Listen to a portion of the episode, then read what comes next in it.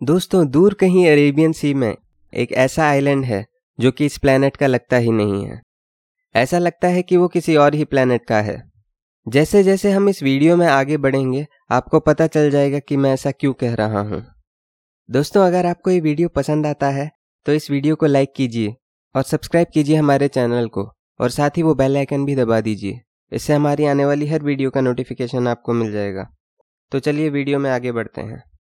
Socotra island Yemen देश का एक हिस्सा है, और ये 800 रेयर प्लांट्स और एनिमल स्पीशीज का घर है। ये इंडियन ओशन के नॉर्थ वेस्ट पार्ट में मौजूद है अफ्रीका और मिडिल ईस्ट के बीच में।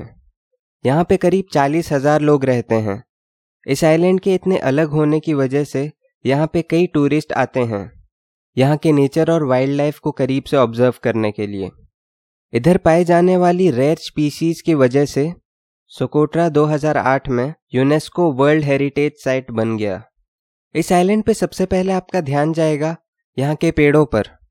यहाँ पे कई अजीब किस्म के पेड़ पाए जाते हैं, जो कि पूरी दुनिया में कहीं और नहीं पाए जाते। यहाँ के पेड़ों ने यहाँ के क्लाइमेट के हिसाब से अपने आप को ढाल लिया है। यहाँ का शायद सबसे फ़ेमस पेड़ है ड्रैगन ब्लड ट्री। इसका ये नाम इसके रेजिन से मिला है, जो कि रेड कलर का होता है। और ये ट्रीज पूरे पहाड़ और प्लेन्स में फैले हैं। इस आइलैंड पर मौजूद ज़्यादातर dragon's blood trees hundreds of years पुराने हैं।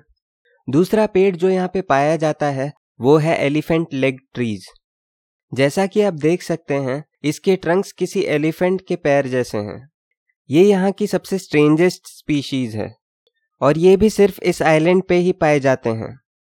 वाइट सैंड्स दोस्तों, आप दुनिया का कोई भी डेजर्ट देख लो वहाँ पे गोल्डन कलर का सैंड होता है, लेकिन इस आइलैंड पर वाइट कलर का सैंड है, जो कि दिखने में काफ़ी खूबसूरत लगता है।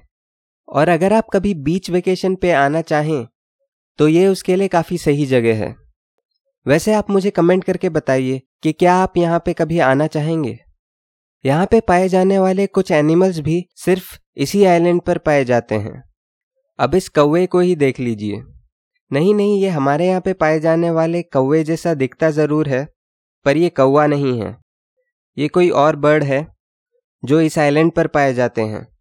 यहाँ पे कई अलग तरह के रेप्टाइल्स पाए जाते हैं, इंक्लूडिंग सुकोट्रन कैमेलियन और कई तरह के स्किंक्स जो कि लिजर्ड्स हैं, लेकिन दिखने में स्नेक्स जैसे हैं। यहाँ की मराइन लाइफ भी काफ़ी डाइवर्स है। यहाँ क्रैब्स के 300 स्पीशीज पाए जाते हैं। और यहाँ लॉबस्टर और श्रिम्स के अलावा 700 से ज़्यादा कोस्टल फ़िश और साथ ही रिलीफ बिल्डिंग कोरल्स के 253 स्पीशीज पाए जाते हैं। ब्लू बबून स्पाइडर ये टेरेंट्यूला की काफ़ी रेयर और यूनिक स्पीशीज है, जो कि इस आइलैंड पर पाई जाती है। ये टेरेंट्यूलास ब्लू कलर के हैं और इन्हें ब्रिटिश टेरेंटुला सोसाइटी द्वारा वर्ल्ड्स प्रिटीएस्ट टेरेंटुला का खिताब मिला। कोल्ड वॉर रेलिक्स दोस्तों वर्ल्ड वॉर टू के दौरान सऊदी अरेबिया को जर्मन आर्मी ने ऑक्यूपाई कर लिया था। फिर ब्रिटिश ने इसे ऑक्यूपाई कर लिया कोल्ड वॉर तक। उस टाइम के दौरान सोवियत यूनियन ने सुकोट्रा आइलैंड को ऑक्यूपाई कर लिया था। आज भी यहाँ पे उस वॉर के रेलिक्स देखे जा सकते हैं। जैसे कि ये टैंक जो कि डेजर्ट के बीच में पड़ा हुआ है। कई सालों तक ये एक मिलिट्री बेस था। सुकोट्रा सिर्फ़ प्लांट और एनिमल्स का घर नहीं है। यहाँ पे लोग हज़ारों सालों से रहते आए हैं। उनकी खुद की सोक्रोट्री लैंग्वेज है। ये आइलैंड कई सेंचुरीज से ट्रेड रूट्स का पार्ट रहा है। यहाँ पे सेलर्स के आर्टिफैक्ट्स पाए गए हैं, जो कि फ़र्स्ट सेंचुरी बीसी के टाइम पीरियड से बिलोंग करते हैं। यहाँ पे कई आर्कियोलॉजिकल साइट्स मौजूद हैं। यहाँ कोस्ट पर कुछ एंशियंट अबेंडेंड किले हैं, जो कि फ्री है विजिटिंग के लिए। और अगर आप कभी सोकोट्रा आइलैंड आए तो इन्हें ज़रूर देखिएगा।